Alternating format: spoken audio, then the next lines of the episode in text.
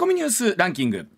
時事問題から芸能スポーツまで突っ込まずにはいられない注目ニュースを独自ランキングで紹介します、はい。ランキングを紹介する前にまずは芸能とスポーツの話題です、はい。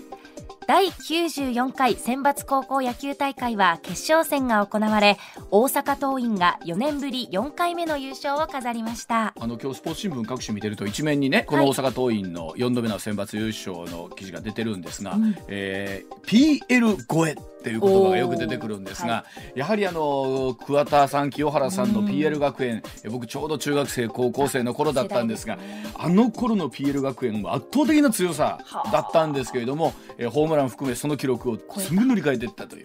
すごいですよね。で何がすごいかというと改めてあの当時の PL 学園の強さもとてつもなかったと。負けること自体がこう社会現象みたいなところがあったりしたんでそれでいうと今本当大阪桐蔭というのはそれに匹敵するチームになったというもうなんならそれを超えていくチームということですもんね。圧倒的なファンがやっぱ多かったです。そう。うん。はい、はい。うん。続いてアメリカの俳優ブルース・ウィリスさんがうん。失語症の診断を受けたため俳優業から身を引くことが明らかになりました。あのダイ・ハードシリーズね、うん。もう見た方も非常に多いと思います。し、はい。あの特にねダイ・ハードシリーズそうなんですけどお正月とか年末年始に一気に3とか4までねあー。1日ブルース・ウィルスさん見てることとかっていうのもあったんですけれども、まあねあの俳優さんにとってお声が出ない、えー出てこないというのは一番大変なことだなというふうに思います。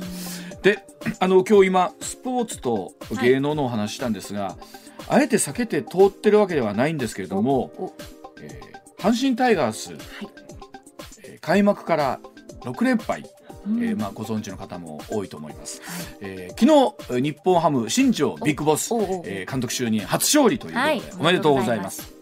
えーいよいよ今週金曜日今日金曜日は第2の開幕ということでございまして、今日は藤浪投手がやってくれると思います。楽しみです。楽しみですね、うん。はい。では、えーニュースの方行きましょう。はい、それではニュースランキング。まずは第5位。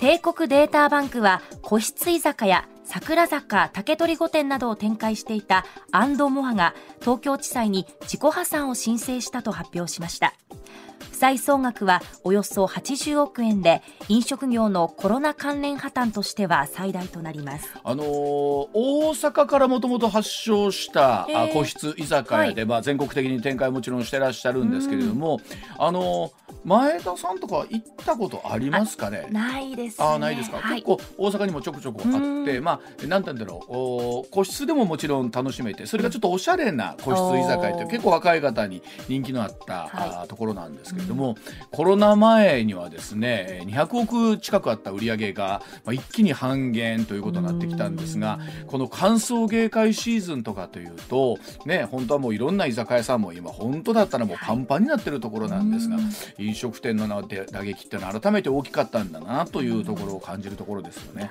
はい、続いて第4位。外務省はウクライナの地名の呼称変更に関してロシア語に由来するチェルノブイリをウクライナ語のチョルノービリに変更したと発表しました。まあ、このおチェルノービリだけではなくってですね、はい。もちろんこのキエフというもともと今まで我々も発音していた、ね、首都キーフ、これ外務省があウクライナに、えー確認をしてですねこれでいいですかってなったらこれウクライナも、えーそうしてくださいというところでこれあのいろんな故障を変えていくとなってくると法律をねまた法令を変えていくということにもなってくるんですけれども、えー今後私どももそれに準じまして、えーその発音で、えーお伝えをしていく、まあ、一方で、えー最初のあれ？と思う方もいらっしゃるかもしれないので併記していきながらということになりますけれども、えーこういった形で、えーかたねえー表記が変わってくるというところでございます。はい。はい続いて第3位。電力大手10社は5月分の電気料金を発表し比較可能な過去5年間で最も高くなることが分かりました。値上がりはこれで9ヶ月連続となりますさあこの後石田さんとともに、えーこの辺りのお話を進めていきたいと思っております。続いて第2位はアメリカのホワイトハウスはエネルギー価格の高騰対策として戦略ゆ戦略石油備蓄から1日あたり100万バレルを今後6ヶ月間放出すると発表しました。はい、あの先ほどこれニュースでもありましたけれどもアメリカもですね備蓄をまあ出していくということなんですけど、さっきのお日本の電気代と合わせてなんですけど世界のエネルギー事情というのが今回のウクライナ危機によってですね大きくまあ形変わってきたということですよね。はい、続いて1位は。改正民法が1日施行され20歳だった成人年齢が18歳に引き下げられました。事件を起こした18歳19歳を特定少年と位置づけ一定の厳罰化を図る改正少年法も今日から施行され起訴後は実名報道が解禁されます、まあ、いろんなところでですねこの新成人といいますかこのねはい。18歳に成人年齢が引き下げられたということ、まあ、どういったところが変わってくるのか改めて少し整理をしてお伝えをしていきたいと思います。えー時刻6時23分です。この後は石田英二さんの登場です上泉雄一のエーナーではあなたのメッセージをお待ちしています。ニュースについて言いたいことはもちろん暮らしの中で感じたいろんなことぜひ送ってください。メール uwa.mbs1179.com ツイッターでは「ハッシュタグエーナー」をつけてつぶやいてください。時刻まもなく6時24分になります。ここからは石田英二さんでございます。おはようございます、はおはようございます。よろしくおい願いいたします。まあ、石田さん4月はい。1日新年度、うん。実はいろんな仕組みがね変わっていくんですが、うん。うん。今回やはり大きいのは、えー、18歳はい、少年法の。はい。でしかも考えたらさっきニュースでもありましたけど明治以来140年続いてた、そうです。考えたらその仕組みでも我々ずっと生きてたんですよね。そうそうそうそうそうそうそう。うん。で、少年法をね、でうん、あまあ、えーまあ、投票が18歳からできるようになったから、はい18、19を少年法から外すかどうかというのはずっと議論しとって、うん最終的にあ、まあ、要はその外しましょうよ派と、うんいやいや外したらダメですよ派がいてて、うんで結局最終的に間取ったよね。間ぐらいになる間わけですか。取ったんですか。だから18、19だけは、うん少年法のカテゴリーだけども、えーはい。成人的な扱いをしましょうというちょっとようわからん間の、うん。だからここで非常に難しくなったのよ1819は。ぎ逆に難しくなった感じ特定少年か。で、今日からですね、えー起訴18歳19歳の、まあ、少年だな一応な、うんうんうん。えーえ起訴された場合は実名報道もできるとなるわけ。はい。でもそこまでなんだよね。うん。で実名報道を何を基準に実どういう犯罪やったら実名報道にするのか、はいっていうのは重大犯罪って言い方してるわけ、うんうん。で重大犯罪とは何ぞや、はいはい。結局はこっちにボールが来てるわけですさお伝える側の方に。伝える側の方です。これ間違いなく。うん。で、えー社会が重大な関心がある。うん。はい分かりやすくね例えばあの最高刑があのなんどこまで以上とかね、うん。とか、まあ、逆走された場合とかやったら分かりやすいんだけども、うん。社会が重大な関心を寄せる場合となるとこれはどうとでもなるわけよ。そうですよね。別に人を殺めたとか、そうだけでなくっても、そうそうというそうそうそうそう。例えばオレオレ詐欺でなんかすごい、まあ、悪いことしたと、うん。うんえーそれがまあ少年やったと18歳の、うん。でそれは名前出すか出さんかっていう話になるわな。そうですよね。まああのどっかで線を引かなきゃいけなくって今まではそれこそ石田さん19歳からギリギリ20歳になる手前でも、うん。名前は出てこなかったりみたいなこともあまったけど、あ、あのよほどのあの例えばまああったんですよ昔からあはいの、重大事件でね、メディアがもう判断して名前出してることがあったんですけども、うんまあまあここ最近は少なかったんですよ、うんあの死死刑が確定してから出すいうことはあったあありましたねけどね。。はい。であのー難しいのがね少年法第61条っていうのがあって、そこにはそのまあざっくり言うとお少年はお名前とか要望とか写真とか出したらあかんと書いてあるだけなんですよ、罰則はない。これは刑法の表現の自由との兼ね合いなんです。で今度は、えー起訴されたら名前出しても良いなんですよね、これはまあこれ難しい。なんか石田さん逆に伝える側の立場として石田さんって思うことなんかあります、うんこのこと例えばね、うん。まあ、少年法さっき言った少年法ができた時、うん。えーまあ、戦後間もない時ってね、はい。ネットなんか当たり前ではないわけや。確かに。ところがその時出し出したところでみんなはある程度忘したら忘れてくれるわけじゃん。よね確かに。ところが今はもういわゆるデジタルタトゥーいうかな。ずっと名前が残ります例えば、えーその犯罪して起訴されたからで名前出した、うん。その子があー将来、えー、就職しようとなったら当然人事部はですね、うん、検索かけるわけですよ、はいなるほど。過去に名前が出てへんかどうか、はい、SNS も含めて、うん、その時に犯歴が出てきたら採用せえへんわけですよ。間違いなく。でこれをこれが全然違うとかね。昔の少年本とそうですね。でここをどうするかですごい難しくて僕個人まあ僕は今別に報道の偉いさんの何でもないけれどももし個人的にそうやとしたら、ネット世論に流されるなよとは言うと思います。ほう。その時のネット世論が、あのこんな犯罪はあかんとかねけしからんとかいう、じゃあだったら名前出してええんちゃうか出したらええやないかとなるかもしれんけども、そのネット世論ってねその時だけなのよ。ありますねそれは。デジタルタトゥーは一生なのよ。でそこで出すべきかどうかというのはものすごい難しいものを突きつけられる。一つね誰やったかな昔、弁護士さんやったかな、言うてた少年事件の、刑法は行為を見るんです。行為？つまりこいつが何をしたかです。なるほど。少年法は人を見るんです。ほうこの子はどんな子か。深い話です、ね、でその時に、18歳19歳は特定少年とはいえ少年法のカテゴリーに残ったわけじゃない。はいそうですね。となると、うん、メディアは人を見なあかんねやろな。ええかっこ言うみたいな。るほど、うんうんうん、それ行為を見すぎて、うんうん、世の中が熱くなってるから、うん、ええわ名前出してまえやなくて。まあその間とはいえさやっぱり少年法である以上、行為じゃなくて人を見なあかんねやろなとは思うんですよね。まあよそれこそ例えば性善説に基づくとかね、うん、いろんな話ってありますけれども、うん、ついついそうそうあの熱い議論になっていくと。だからその許すか許せへんかというよりもどうしたらその社会にとって安全かという考え方も含めて、ね、あのいろんなものでね例えばお金が借りられますよ、親の同意なくローンが組めますよ、みたいなところから始まって、え例えばお金を借りる時に一方で、えー、注意しましょうみたいなことだったりとか、例えばちょっと朝からなんですけれども、例えば女の子がアダルトビデオに出るみたいなことに関しても、えーまあ、実はその辺を規制しようというところも含めてあるんですよ、ね、だって理屈から言うたら18歳から契約できるわけ契約できるわけね、親の同意なくて、はい、高校生が言うたらアダルトビデオに出れるわけですそうなんですよね、うん、でそれはまずいでしょう、うんで、えー、そそうなった場合にしっかりその契約を破棄できるようにしましょうみたいな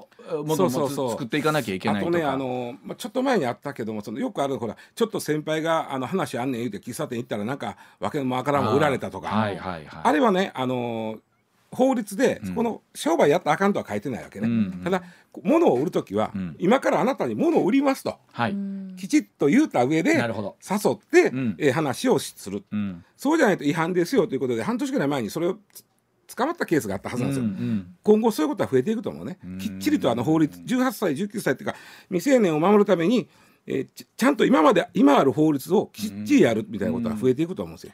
あのそれこそ一番近いところで言うと前田さんはつい2年3年ほど前に。ね。ねまだ当時は二十歳での成人でしたけど改めてですけど二十歳になった時っていうのは心構えあったよね。ありました。やっぱ成人式とかあるので、うん、なんかこう変わった感覚はあるんですけども高校卒業とか大学入学っていう転換期じゃないですか18歳って、なんでその方がまあ分かりやすいというか気持ち的には変わった感じはすごいしますね、あのそれこそ石田さんとか僕ら学生の頃って18歳って半分大人の扱いみたいなところもありの世の中的にはね。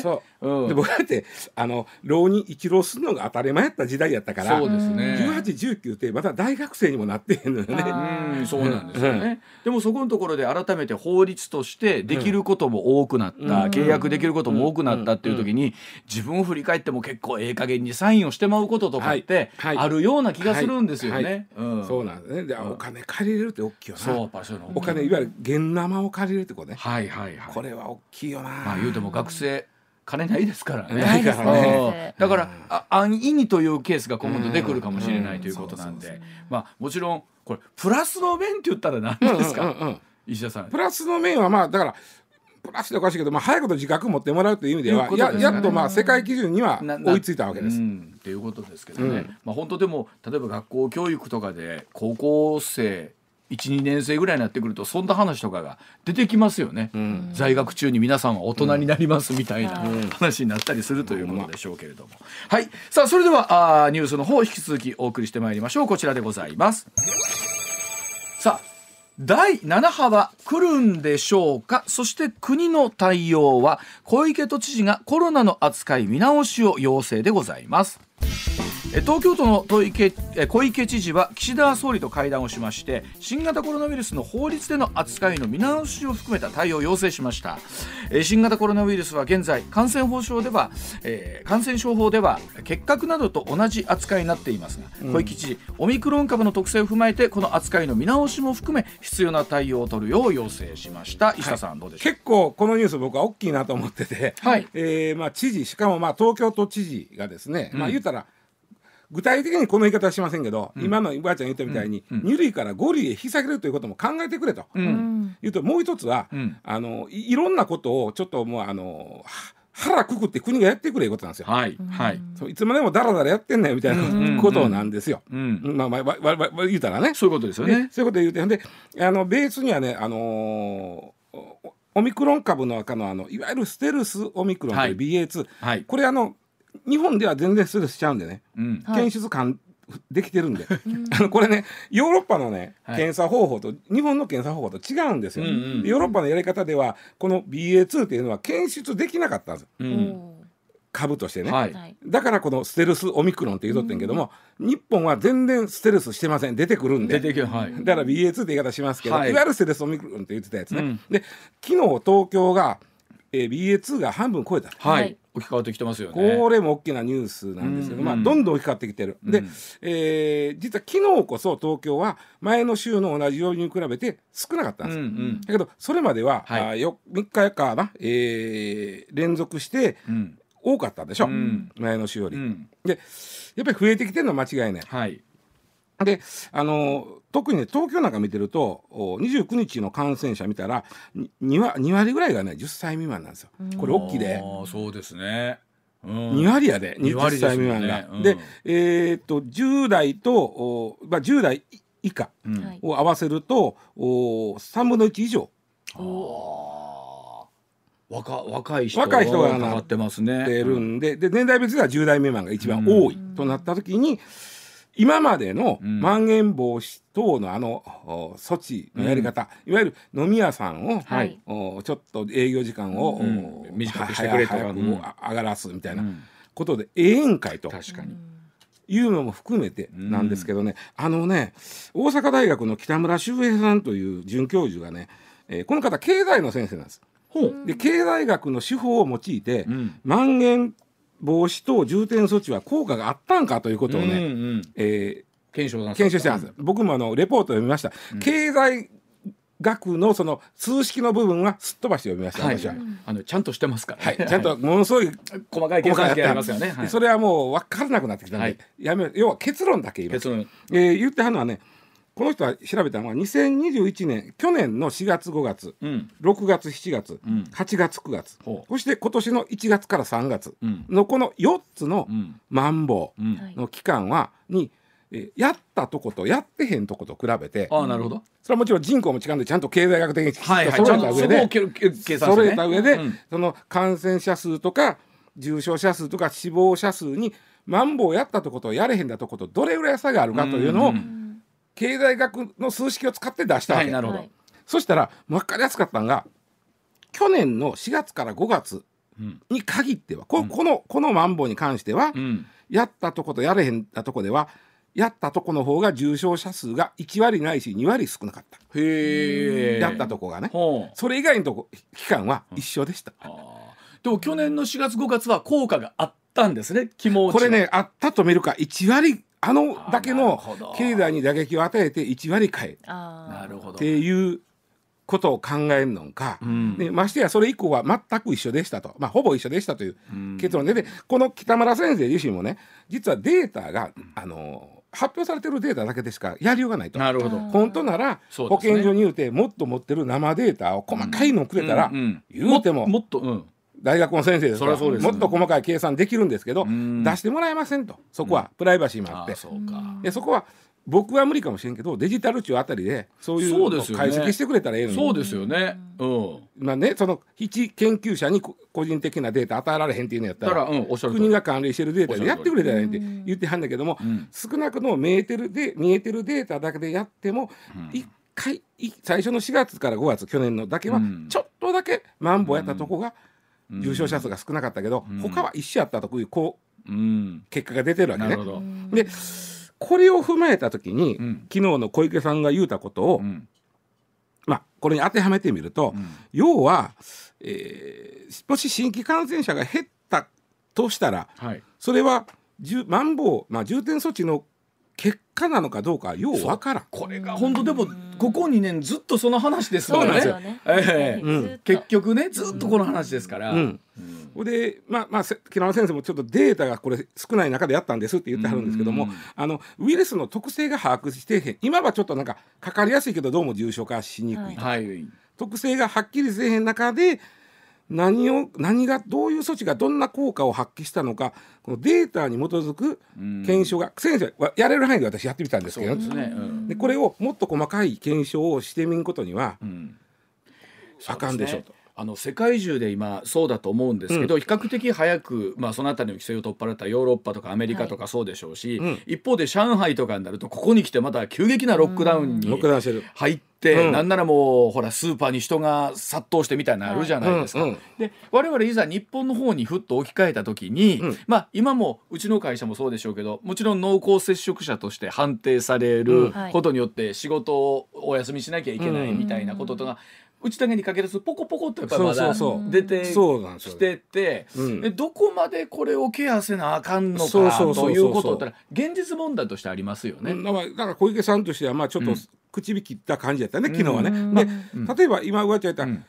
オミクロンが増えてる、うん。増えてる陽性者も増えてる、うん。そんな中で例えばイギリスとか、まあ、中国はビシャッとやりましたけど、はいはい。イギリスとかデンマークは増えてっけど、うん。これあんまり重症化せえへんし、うん。あのー重症化しそうなリスクのある人はきちっとケアしますかそうらですね。それ以外はもううんやめません、っうんていうことで、うんまあ解放したでしょ？はい。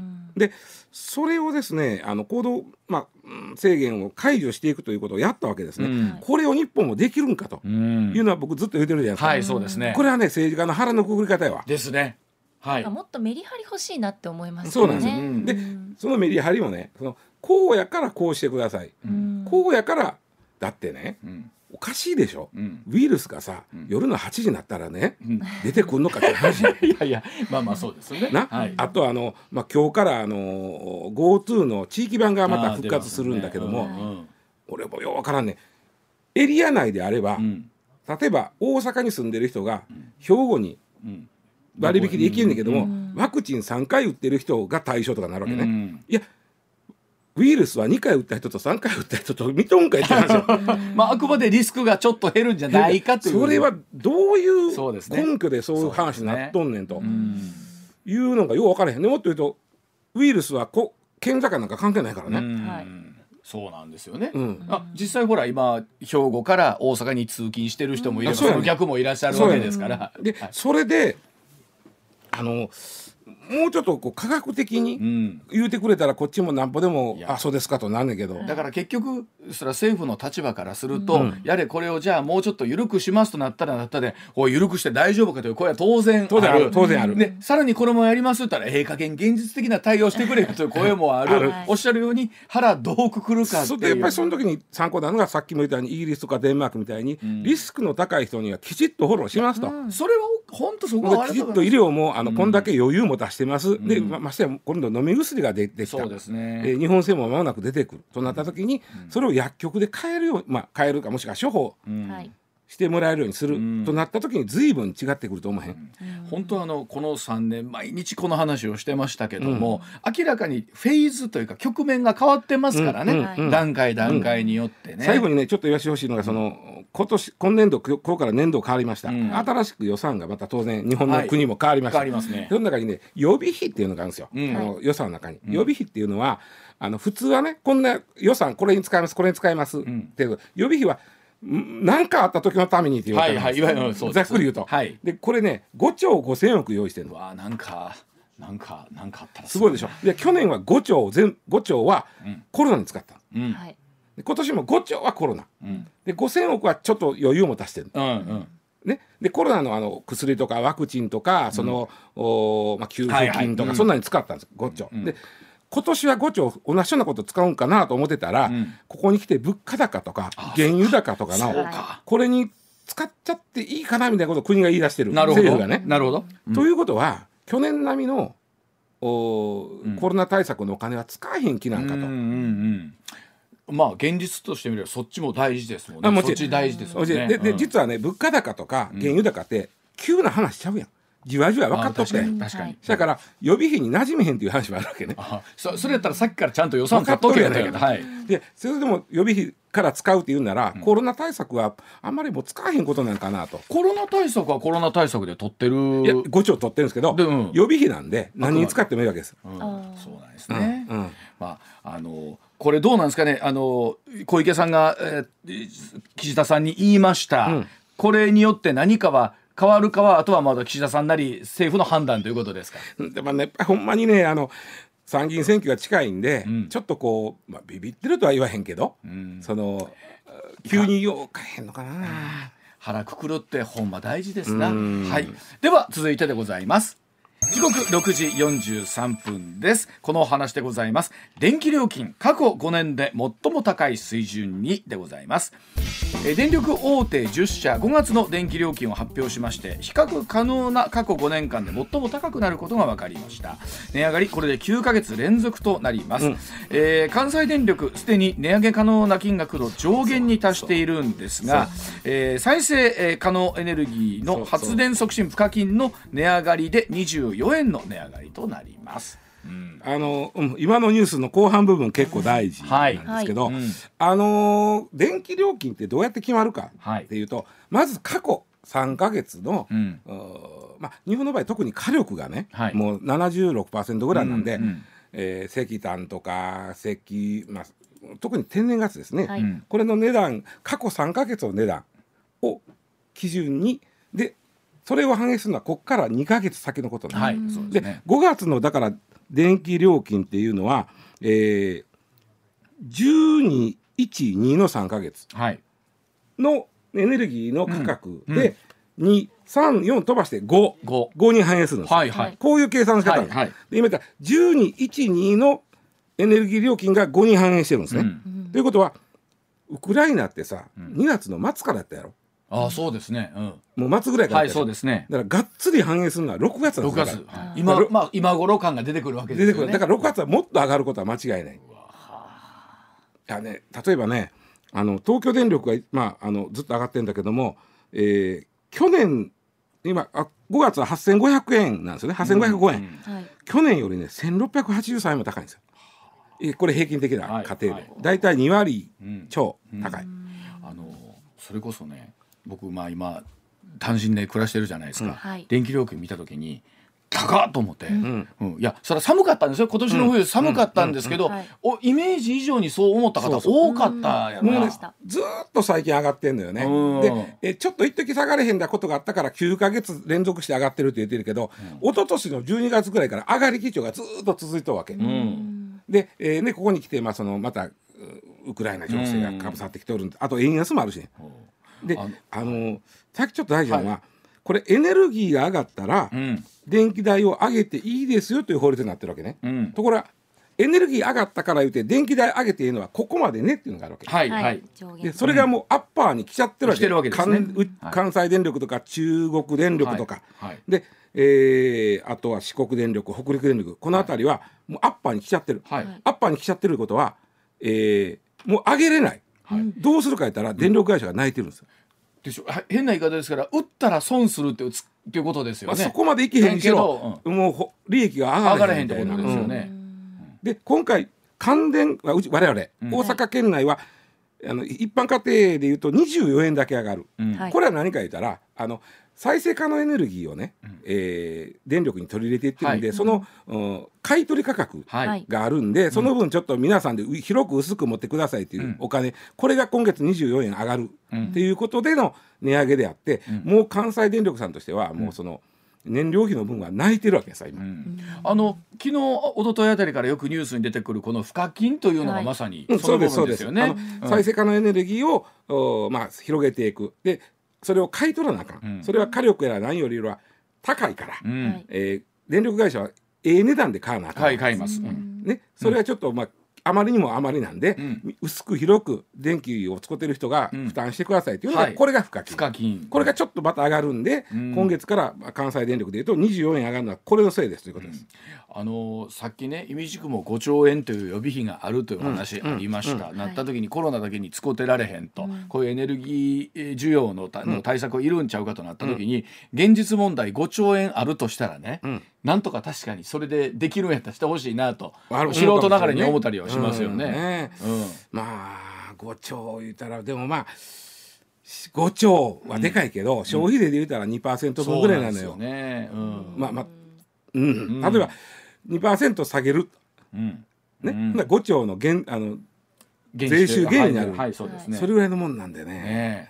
あのそれこそ先週もねあのお話ありましたけれども東京都民の皆さんとか関東の皆さんとかっていうのは、はい。結構ほら節電してくださいっていうのは現実として来たりするぐらい、はい。はい。はい。あのこの34か月ってエネルギーとはどうあるべきかっていうのがものすごいこう議論になりましたよね。そう。そう、あの関電関西電力圏内は、うん。うんまだ安いんです。実は東京電力圏内に比べたら、うん。それは何か言ったら若干でも原発が動いてるいうことがあって、はいはいでね。この原発をどうするかっていうのが最終的にはうん。かかってくるのよ。うん、これもどうなんですか？最終的にはもちろん自治体の同意はいるのは いりますし。一番ね今なんでこんだけ原発が動いてへんか言うたら、はい。原発を再稼働させるためのハードルを作ったでしょ、うん。これがね結構ハードルが高くって、はいはい。なかなか超えられない。例えば、テロなんかに耐えれるように、はい。そのお制御室を作ってください、んだからそれは相当めちゃくちゃ頑丈なことせなへんでと、あの先週、えーっとジャーナリストの石川和夫さんもともと経済産業省にいらっしゃって、エネルギー行政お詳しいんですけど、もしそうなるとすると再稼働を仮に決まったらさせながら、そっちのメンテナンスをね、もう合わせてやっていかないと。そうそうそうそうなんですよ。あの先にそれを完璧にやってからそうそうそうどん。ではとてもじゃないけど追っつかんという、おっしゃる通り。で、うん。あの本当にそうならそうなんですけど、うん。それでいいんかという議論すらしてへんでしょ、うん。なんで言ったらそこはあのやっぱり、えー東日本大震災以降、うん。やっぱアレルギーが強いから、その今上ちゃん言うた通りなんですよ、うんものすごいハードル高いうん。再稼働のために、そのにはお金がいる、ん。そのお金はどっから作る、うん。燃料費上がって今電力会社は泣いてる状態、うんうんうん持ち出してる状態、うん。どうやったらやるかやったら一番やっぱりまあおっしゃる通りね、うんうん再稼働させながらそのお金で頑丈にしていくみたいな。っていう。ねまあ、もちろんその議論の中ではほなその間にこうなったらどうなんねんって話に当当然然そうなる。になりますしね。でまあうん難しいとこやなここは。はいで一つねあのもう一つちょっと余談になりますけど新電力ってあったでしょ。新電力ありました。新電力あの、はいい、わゆる大手電力さん以外にうん700社ほどあって、はい。これがどんどん潰れていって大変らしいですね今。あうん。あれはどんどん潰れていってこれ石田さんそれ仕組みとするとどうなぜそうなってる形にあ要は電新電力ってね自自前で発電所持ってるところでほとんどないわないけでですすよね。で要は電気ってね株式市場みたいに卸売市場があるわけ、うん。そこでこうもう30分ごと1時間ごとの需要を見ながら売り買いしていくわけですよね。うんでその中で卸会社はあごめんなさい新電力はその卸売市場に行って電気を買うてくるてきて。はいはい。そこが言うたら電気代がどんどん上がるから、どんどん高なっていくわけですよ。うん。でうん。買う方家庭はね、うん。その卸売市場に連動した値段で電気を買いますよという契約してるとこは、うん。はある意味ねめちゃくちゃ高なってるんだから今ん。電気代が、うん。いっぺんに5倍ぐらいになったんですよ、はいはい。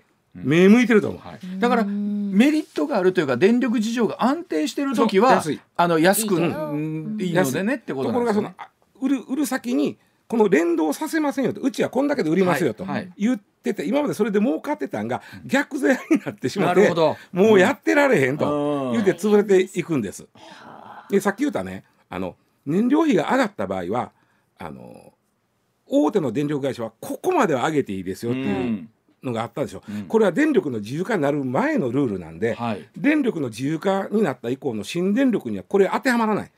逆に言うと燃料費が上がったらどんどん上がっていくわけ、ほんなら、えーそこで契約してる人だだったら、もうそこやめて。やめますわと。あほんなら元のお大手さんにしますわみたいな話になるわけですよね。そう。なんまあそうだからそういうこと。だからこれねルールとしてはうち会社潰れますやめますだとか、契約者がだって突然電気消えへんなと困る。そうですよね。なので、あのじゅ2週間ぐらい前に言わなあかんとなったんですよ。ももっと前か、二週最低2週間ぐらい前に言わなあかんとなってて、うん。言われた方はすぐに次下があかんのよ。そうですよね、まあなかなかみんなどこもね新しくその、なかなか入れてもらえないこともあるみたいで。今あそう大変やから。ああの新電力は。あーなる。あのでもそうやって思うとねあの常に世界ってうん。そのリスクはありますね、うん。当たり前なんですけど、うん。めった、うん。めったないとはいうん。いえですけれども、まあ、まあ安心材料ってこと。はいやう契約してる新電力が潰れたとはい、はい。いう場合でも、その場合は大手電力がしばらくは面倒見なさいということになってるんで、うん。うん電気は止まりませんから。ただ、あの早急に新しいとこ探してもらう。はい契約先を。ほんまにでもいろんなことを考えさせられますね。そうなんです。いろんなことを考えなあかんなと。災害とか、まあ、これあの、ね、戦争とかそういうことが起こると今まで隠れてた弱みが見えてきますね。あの本当に僕は炙り出されるというね感じがありますね。ねいろんなものがね。はい。だそうでございます。時刻6時53分です。お知らせの後もお話続けてまいります。時刻6時55分回りました。続いてこちらです。蘇る松田優作プロジェクトが始動でございます。東映の通訓研究所はですね1989年に亡くなった俳優の松田優作さんをデジタルヒューマンとして蘇らせるプロジェクトを発表いたしました、えー奥様の、えー松田美由紀さんが監修を務められるということなんですがこのデジタルヒューマンという技術 CG にさまざまな学術的知識表現技術を加えて一人の人間を作り上げて AI の顔などに使う試みだそうで、まあ、いわゆる亡くなった偉人を蘇らせる取り組みとして例えばあの2019年「紅白歌合戦」で披露された AI 美空ひばりさんはい。ありましたが、そういったプロジェクトが現実としてまた進んでくるということでございますが岸田さん賛否もあるでしょうあるでしょうね当然。うん。あの僕あんまり河野店のやつは好きじゃなくはい。て、うん。そのまあ個人のね意見言わせてもらうと、もちろん。もちろん松田優作さんがもし生きてたらどんな作品が、ね。例えば60代で残したやろうとか、うん。その興味は尽きないですよ。はい、だけどもう実際亡くなってしまってるわけでそうね。そうそうもうそこまでにした方がええと僕は、うん、あの永遠の青春のアイコンと言われたジェームス・ディーンさん、うんうんうん。もう若くして亡くなりましたけど、うんうん僕らもジェームス・ディーンさんはあの姿しか知らないそうそうそうそですし、ね。うん。まあ、もちろん60まで生きてらっしう、ゃったら、うん。また別のすごい面があったあるとは思いますけれども、うん。松田優作さんなんかどんなことしたやなと思うけど、まあ、僕の中では「太陽に吠えろ。はい」そして「俺たちの勲章」はい。えー探偵物語」うん。えーまあ、映画では「よみがえる勤労」はい。あの辺りがね、はい。えそしてあの晩年の方になりますけれども結果として、えーブラック・レイン。ーそうです。ブラックレインね、大阪梅田をねそうです。えーで世界に衝撃が走ったそうそうそう。まあまあものすごいこう個性のある俳優さんだから、でただね、これね「不気味の谷」っていう言葉聞いたことあるでえしょ？何？不気味の谷不気味の谷っていうのは、はい。この非常に高いレベルでうん。外見をそっくりに作った、まあ、ロボットとか、ほうほえーまあ、CG とかはい。出すとうはけん人は嫌悪感を覚える。あのあれとかそうちゃいます？えっと浪人形館、はいね。はいそうです。あれなんかもちょっと怖っと思いますよね。ものすごい似てるだけやねんけど、うん、あれだ確かにぶちょっと不気味。これ不気味の谷って言うんですよ。あそういう言葉があるんですか？嫌悪感とか、まあ、恐怖心。まあだから浪人業感なんてさ別にお化けちゃうけどそう。あまりにも似てて。えあれなんで？なんで怖いの？あれは恐怖心あの不気味の谷っていう 調べてみてこれ。り人間の中にあるんですね。そういうのが怖いと思うのは、も上ちゃんもっとおもろいのが不気味の谷ってね、うん。その先があんねえ何？もっと進化してはあ。めちゃくちゃ似てくる。はに見分けがつけん。浪人業感はあれ動けへんからどう見ても人人形やけどうん。なったら CG 化して動きよる。あれが動く、めちゃくちゃ似た時に、うん、これはね不気味の谷は乗り越えられる乗り越えて？乗り越えるんです。いや親和性が出てくるわけ今度は。親和性というか。出てくるんだけども、人間の心理って面白いうん完璧なやつがいっぱい出てきたら、うん、大量に並ばれたら、うん。これでこれで気持ち悪いねってそらまあそらそらそうですよ。そら石田英二さんね亡くなった後100人ぐらい出てきたらね。それは不気味ですよ、そうそう、うん、だから石田さんに限らずですけど。新たなる新たなる新たなるあの不気味の谷ができる。2個はね谷はだから。はあ。ででもじゃあどっかで1対1だったら受け入れられる自分が出てくるわけですね、それはね完璧に似てるとやってまあでも人間の顔って不思議なもんで、うん。ちょっと違うだけで変わりますもんね。だから変な話ね。不思議はね「紅白歌合戦」のうん。美空ひばりさんはそこまでで完成度高なかったと僕は思ってんの不気味にちょっあと思れはだからったってことい不気味やったのよ、やでも石田さんこの技術ってね、うん、考えようによったらですよ、うん。とても大切なお身内をああです。なくされたそうです。時とかとそうに転用というか使おうと思えばこれ使えるわけですよね。僕はでもね嫌でねそれがそのやっぱり人間とか生き物ってかけがえのなさっていうのがあるから、うん、はいなんかこわかる。うね大事にできると思うねんな、はい。じゃあそのあたりのお話7時の時報の後続けていきたいと思います。一旦7時のお知らせでございます。例えば前田さんもね、はい。一人暮らしをしてまあ一年まあね実際学生時代から一人で住んでたっていうのもありますけど、この世代は親と離れててもね今タブレットとかで話せるという技術的うなん。部分でいうとうん。一人暮らしの楽しが寂しいのは寂しいかそれでも。寂しいんですけど、うん。基本何時間もこうテレビ電話がつながってる喋ってなくてもつながってるってことがありました。だから明らかに石田さんとか僕らの時のうん。一人暮らしとはちょっと違うでしょ。僕らのほんまに党員党員のな、うん。生徒みたいなもんや。隔離されて電話代もあれへんし。そう。か。でそれこそ本当年に一度帰省する時の、はいまあお互いの枠か枠感たるやみたいな、うん。うん。だじゃないですか。さあこれがですよ。今までも大切なお身内をなくして例えばはい。お父さん亡くなったなというのがですよ、あのほらゼレンスキー大統領のね、うん。武器を持って投稿しようというなんかフェイク動画ができたディーようにプフェイクね。ディープフェイク、うん。本人がさも言ってるような亡くなったお父さんがパソコンの画面上から。いや僕出てくると思うよ。そのうちそんなあのお物体が発明されてさおりんの横にあの 3D みたいなの出てきてやな。おい。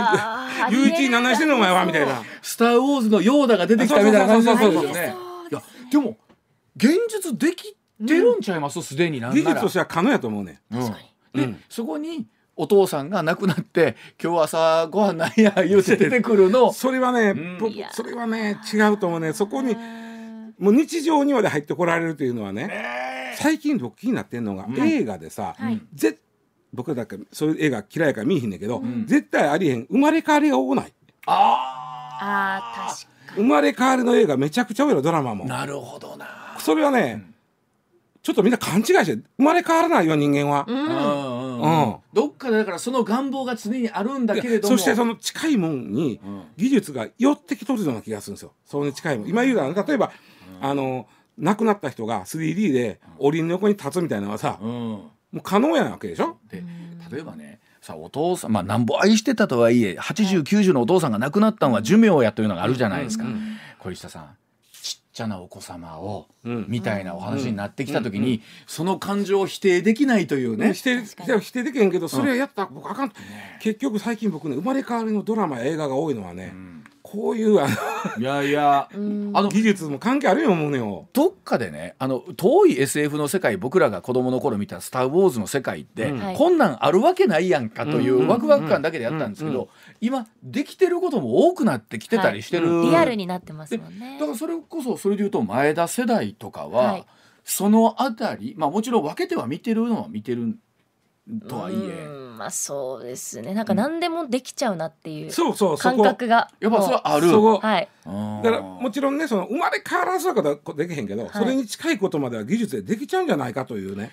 あの実際ねそれこそファミコンが出てきた時によくあったじゃないですか、リセットボタンを押すと、うん。えっと一からやり直しができるってことを言われ続けてもはや40年ぐらい経つんだけど、うん。もっとそのリセット感みたいなものっていうのうもん増えてきてる感じあるのかな。だからそのまあなさっきも言ったけどかけがえのなさ感なさがはい。なくなる、うんこれは怖いことやと思うねん僕。い。やわかります。うん。ちょっとちょっと怖いですもん将来、うん。人間がだんだんこうちょっと脳が脳の能力が落ちてくるんじゃないかってちょっと思っちゃいます。つまり現実的にね、まあ、その松田優作さんとか偉人というのはまた話が別のゾーンやとは思うんですけど、お身内とかとなってきた時にはそこを、えー躊躇するというかいうブレーキ踏むみたいな気持ちはやっぱり人間あるんでしょうかねどっかに。いざ導入されるとなった時にね。うん。今言うように、まあ、そとはいえそれはやったらあかんやろなみたいな気持ちっていうのは。